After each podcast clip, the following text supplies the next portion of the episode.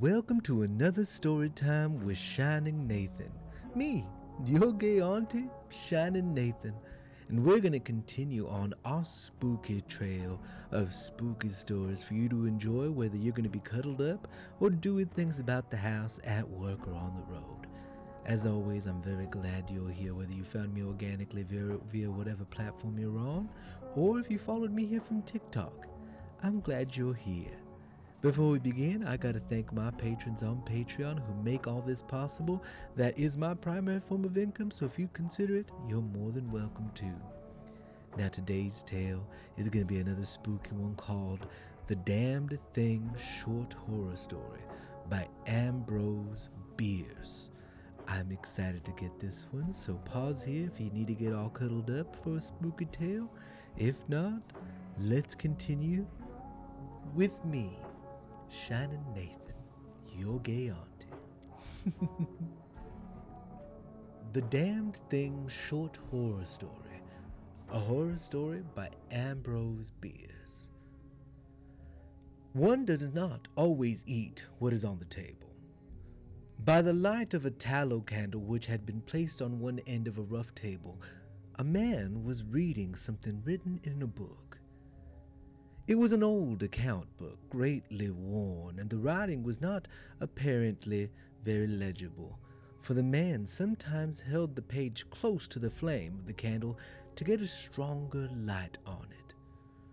The shadow of the book would then throw in obscurity a half of the room, darkened a number of faces and figures. For besides the reader, eight other men were present. Seven of them sat against the rough log walls, silent, motionless, and the room being small, not very far from the table.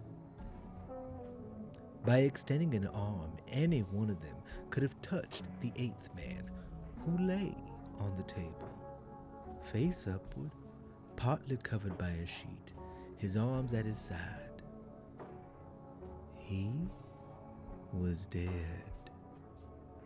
The man with the book was not reading aloud, and no one spoke.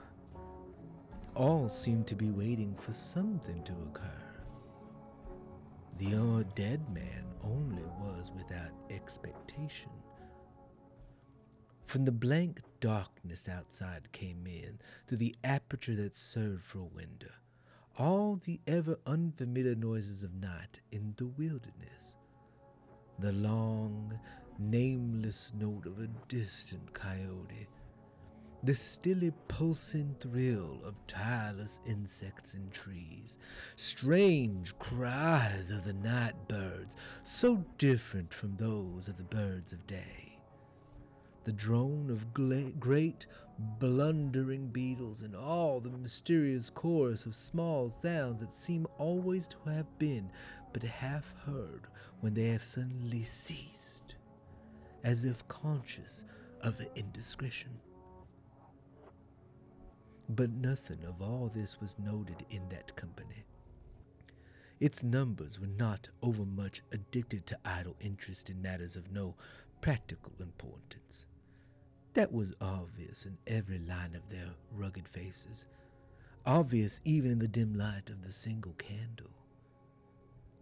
They were evidently men of vicinity, farmers and woodsmen. The person reading was a trifle different. One would have said of him that he was of the world, worldly, albeit there was that in his attire which attested a certain fellowship with the organisms of the environment. His coat would hardly have passed muster in San Francisco. His footgear was not of urban origin, and the hat that lay by him on the floor, he was the only one uncovered, was such that if one had considered it an article of mere personal adornment, he would have missed its meaning. In countenance, the man was rather prepossessing, with just a hint of sternness that he may have assumed or cultivated as appropriate to one in authority, for he was a coroner. It was by virtue of his office that he was in possession of the book in which he was reading. It had been found among the dead man's effects in his cabin, where the inquest was now taking place. When the coroner had finished reading, he put the book into his breast pocket. At that moment, the door was pushed open and a young man entered. He clearly was not of mountain birth or breeding. He was clad as those who dwell in cities. His clothing was dusty, however, as from the travel. He had, in fact, been riding hard to attend the inquest. The coroner nodded. No one else greeted. We have waited for you, said the coroner. It is necessary to have done with this business tonight. The young man smiled. I am sorry to have kept you, he said. I went away not to evade your summons, but to post to my newspaper an account of what I suppose I am called back to relate. The coroner smiled. The account you posted to your newspaper, he said, differs probably from that which you will give here under oath. That, replied the other, rather hotly with a visible flush, is as you please. I used manifold paper and have a copy of what I sent. It was not written as news, for it is incredible, but as fiction. It may go as a part of my testimony under oath. But you say it is incredible. That is nothing to you, sir, if I also swear that is true. The coroner was silent for a time, his eyes upon the floor. The men about the sides of the cabin talked in whispers but seldom withdrew their gaze from the face of the corpse. Presently the coroner lifted his eyes and said, We will resume the inquest. The men removed the hats. The witness was sworn. What is your name? The coroner asked. William Harker.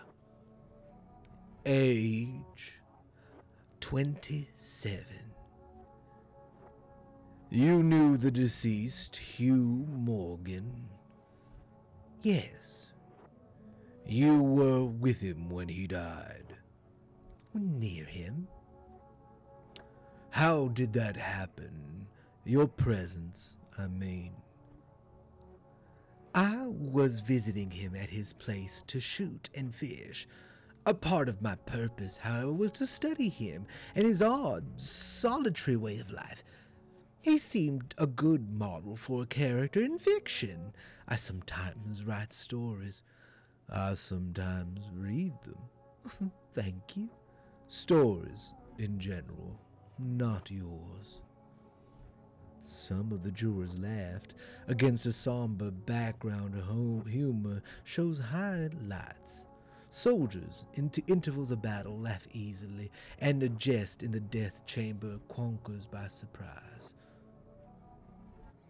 Relate the circumstances of this man's death, said the coroner. You may use any notes or memoranda that you please. The witness understood, pulling a manuscript from his breast pocket, and held it near the candle, and turned the leaves until he found the passage he wanted, and began to read. What may happen in a field of wild oats? The sun had hardly risen when we left the house. We were looking for quail, each with a shotgun. We had only one dog. Morgan said that our best ground was beyond a certain ridge that he pointed out, and we crossed it by trail through the chaparral. On the other side was comparatively level ground, thickly covered with wild oats, As we emerged for the chaparral, Morgan was but a few far yards in advance. Suddenly, we heard, at a little distance to our right and partially in front, a noise as of some animal threshing about in the bushes, which we could see were violently agitated. We've started a deer, I said. I wish we'd brought a rifle. Morgan, who had stopped, was intently watching the agitated chaparral, said nothing, but had cocked both barrels of his gun and was holding it in readiness to aim. I thought him a trifle excited, which surprised me, for he had a reputation for exceptional coolness, even in moments of sudden and imminent peril. Oh, come on, I said. You are not going to fill up a deal with quail shot, are you? Still, he did not reply. But catching a sight of his face as he turned it slightly toward me, I was struck by the intensity of his look. Then I understood that he had serious business in hand, and my first conjecture was that he had jumped a grizzly. I advanced to Morgan's side, cocked my piece as I moved. The bushes were now quiet, and the sounds had ceased, but Morgan was as attentive to the place as before. What is it? What the devil is it? I asked. That damn thing, he replied without turning his head. His voice was husky and unnatural. He trembled visibly. I was about to speak further when I observed the wild oats near the place of the disturbance moving in the most inexplicable way. I can hardly describe it. It seemed as if stirred by a streak of wind, which not only bent it but pressed it down, crushed it so that it did not rise, and this movement was slowly prolonging itself directly towards us. Nothing Nothing that I'd ever seen had affected me so strangely as this unfamiliar and unaccountable phenomenon, yet I am unable to recall any sense of fear. I remember and tell it here because, singularly enough, I recollected then that once in looking carelessly out of an open window, I momentarily mistook a piece small tree close at hand for one of a group of larger trees at little distance away. It looked the same size as the others, but being more distinctively and sharply defined in mass and detail seemed out of harmony with them. It, it was a mere falsification of the law of aerial perspective, but it startled, almost terrified me. We so rely upon the orderly operation of familiar natural laws that any seeming suspicion of them is noted as a menace to our safety, a warning of unthinkable calamity. So now, the apparently causeless movement of the herbage and the slow, undeviating approach of the line of disturbances were distinctly disquieting. My companion appeared actually frightened, and I could barely credit my senses when I saw him suddenly throw his gun to his shoulder and fire both barrels at the agitated grain. Before the smoke of the discharge had cleared, I heard a loud, savage cry, a scream like that of a wild animal, and flinging his gun upward the gra- upon the ground, Morgan sprang away and ran swiftly from the spot. At the same instant, I was thrown violently to the ground by an impact of something unseen in the smoke, but some soft, heavy substance that seemed thrown against me with great force. Before I could get upon my feet and recover my gun, which seemed to have been struck from my hands, I heard Morgan crying out as if in mortal agony, and mingled with his cries were such hoarse, savage sounds as one hears from fighting dogs. Inexpressibly terrified, I struggled to my feet and looked in the direction of Morgan's retreat, and may heaven in mercy spare me from another sight like that. At a distance of less than thirty yards was my friend, down upon one knee, his head, thrown back at a frightful angle, hatless, his long hair in disorder, his whole body in violent movement from side to side, back and forward. His right arm was lifted and seemed to lack, lack the hand. At least I could see none. The other arm was invisible. At times, as my memory now reports this extraordinary scene, I could discern but a part of his body. It was as if he had been partly blotted out. I cannot otherwise express it. Then a shifting of his position will bring it all into view again. All this must have occurred within a few seconds. Yet in that time Morgan assumed all the postures of a determined wrestler, vanquished by superior weight and strength. I saw nothing but him. And not him always distinctly. During the entire incident, shouts and curses were heard, as if through a enveloping uproar of such sounds of rage and fury I had never heard from the throat of a man or brute.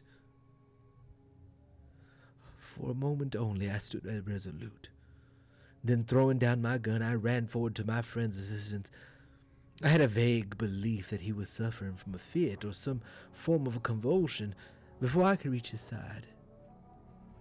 He was down and quiet. All sounds had ceased.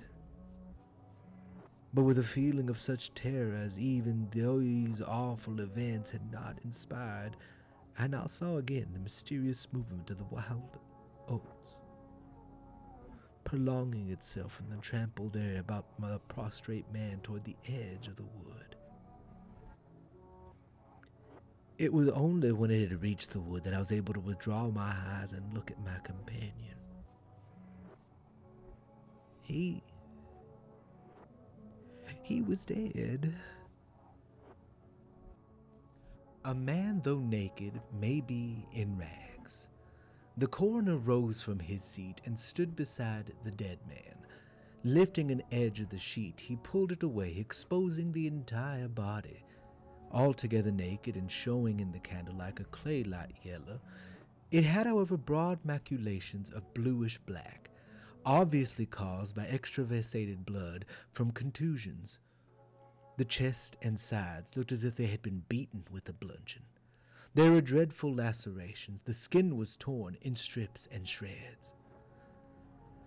The coroner moved round to the end of the table and undid a silk handkerchief which had been passed under the skin and knotted at the top of the head. When the handkerchief was drawn away, it exposed what had been done to the throat. Some of the jurors, who had risen to get a better view, repented their curiosity and turned away their faces. Witness Harker went to the open window and leaned out across the sill, faint and sick. Dropping the handkerchief upon the dead man's neck, the coroner stepped to an angle of the room and from a pile of clothing produced one garment after each other, each of which he held up a moment for inspection. All were torn and stiff with blood. The jurors did not make a closer inspection. They seemed rather uninterested. They had, in truth, seen all this before, the only thing that was new to them being Harker's testimony. Gentlemen, the coroner said, we have no more evidence, I think.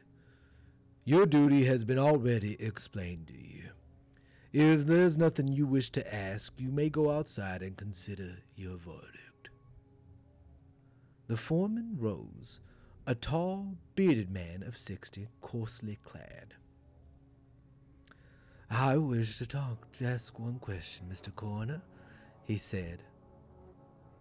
What asylum did this your last witness escape from? Mr. Harker, said the coroner gravely and tranquilly, from what asylum did you last escape? Harker flushed crimson again, but said nothing. The seven jurors rose and solemnly filed out of the cabin. If you have done me an insult, sir, said Harker as soon as he and the officer were left alone with the dead man, I suppose I am at liberty to go. Yes. Harker started to leave, but paused with his hand on the door latch. The habit of his profession was strong in him, stronger than his sense of personal dignity. He turned about and said, The book that you have there, I recognize it as Morgan's diary. You seemed greatly interested in it. You read in it while I was testifying. May I see it? The public would like. The book will cut no figure in this matter, replied the official, slipping it into his coat pocket. All the entries in it were made before the writer's death. As Harker passed out of the house, the jury re entered and stood about the table on which the now covered corpse showed on the sheet with sharp definition. The foreman seated himself near the candle, produced from his breast pocket a pencil and scrap of paper, and wrote rather laboriously the following verdict, with various degrees of effort, all signed. We, the jurors, jury, do find that the remains come to the death at the hands of a mountain lion, but some of us thinks all the same they had fits. An explanation from the tomb. In the diary of the late Hugh Morgan are certain interesting entries having possibly a scientific value as suggestions. At the inquest upon his body, the book has not put was not put into evidence. Possibly the coroner thought it not worthwhile to confuse the jury. The date of the first of the entries mentioned cannot be ascertained. The upper part of the leaf is torn away. The part of the entry remaining follows. Would run in a half circle, keeping his head turned always toward the center, and again he would stand still, barking furiously. At last he ran away into the bush as fast as he could go. I thought at first that he had gone mad, but on returning to the house found no other alteration in his manner than what was obviously due to fear of punishment. Can a dog see with his nose? Do orders impress some cerebral center with images of the thing that emitted them? September 2nd.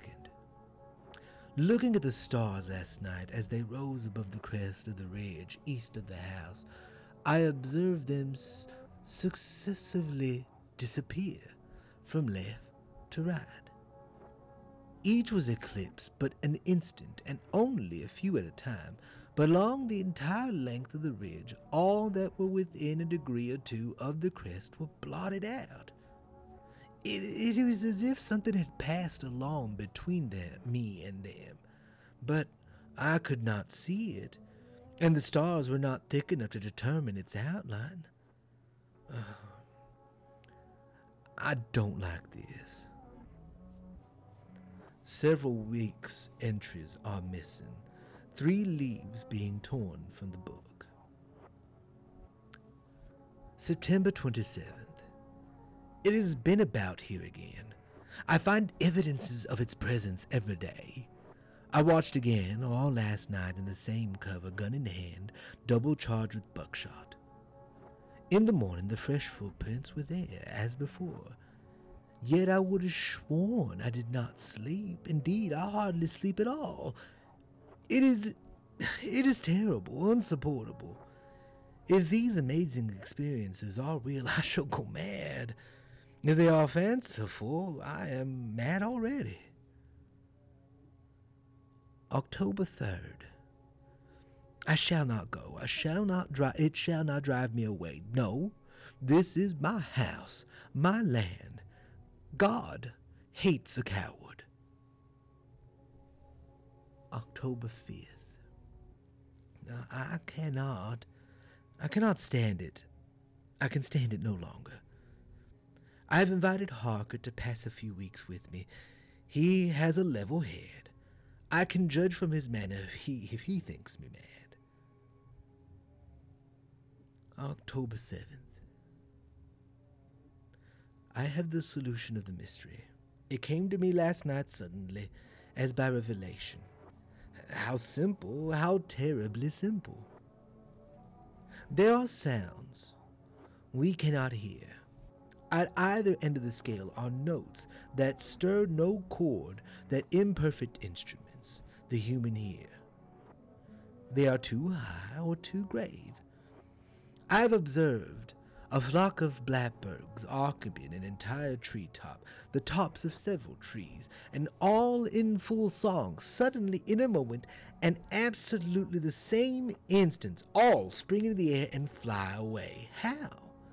They could not have seen one another. Whole treetops intervened. At no point could a leader have been visible at to all. There must have been a signal of warning, a command, high and shrill above the din, but by me unheard. I observed, have observed too the same simultaneous flight when all were silent, among not only blackbirds but other birds, quail for example, widely separated by bushes, even on opposite sides of a hill. It is known to see men that a school of whales basking or sporting on the surface in the ocean miles apart, with the convexity of the earth between, will sometimes dive at the same instant, all gone out of sight in a moment. The signal has been sounded, too grave for the ear of the sailor at the masthead and his comrades on deck, who nevertheless feel its vibrations in the ship as the stones of a cathedral are stirred by the bass of an organ.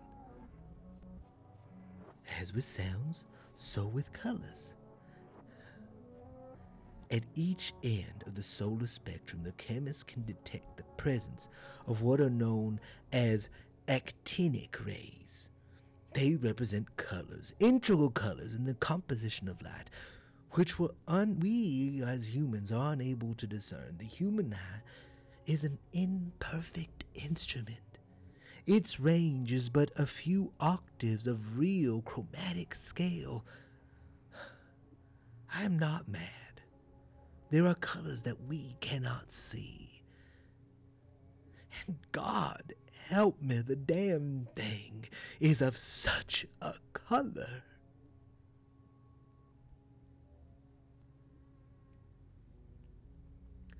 I hope you've enjoyed this tale by Ambrose Bierce by the name of The Damned Thing. If you have any other recommendations of spooky tales that within the public domain for me to read, feel free to comment them in the comments section of wherever you're watching or listening to this. As always, I'm glad you enjoyed this, and if I could bother you, maybe you could be interested in joining my Patreon for as low as $3 a month on patreon.com forward slash shining Nathan. A special thank you to all my patrons on Patreon. It really, really is truly appreciated to have you here supporting me. And on a final note, I want to leave you with something that I'm currently a part of that is very dear to my heart. It's a nonprofit. As you know, I don't really advertise, but it's important that I give the note of this nonprofit. They're not paying me, it's not sponsored by them, but they really need our help. They're an organization called Rainbow Youth Project, and they provide mental health services, they provide suicide prevention hotlines, homeless youth housing, all for LGBTQI plus youth throughout the country. They also provide, unfortunately, in terms of suicide of LGBTQI plus youth, try the best to pay for the funerals for these families who've lost their young. I'm kindly asking if you'd consider supporting them. Their organization dear to my heart, and I can genuinely tell them they work on a shoestring budget, sometimes paying out of their own pocket for a lot of these things. And they're a small nonprofit making a big difference in our LGBTQI plus children of the United States. I will put the link in the description below. And if not, that's okay. Share it with your friends. Let them know. As always, I love you. You take care. And remember, you are worth giving yourself the love you put in the world. Until next time, my darling.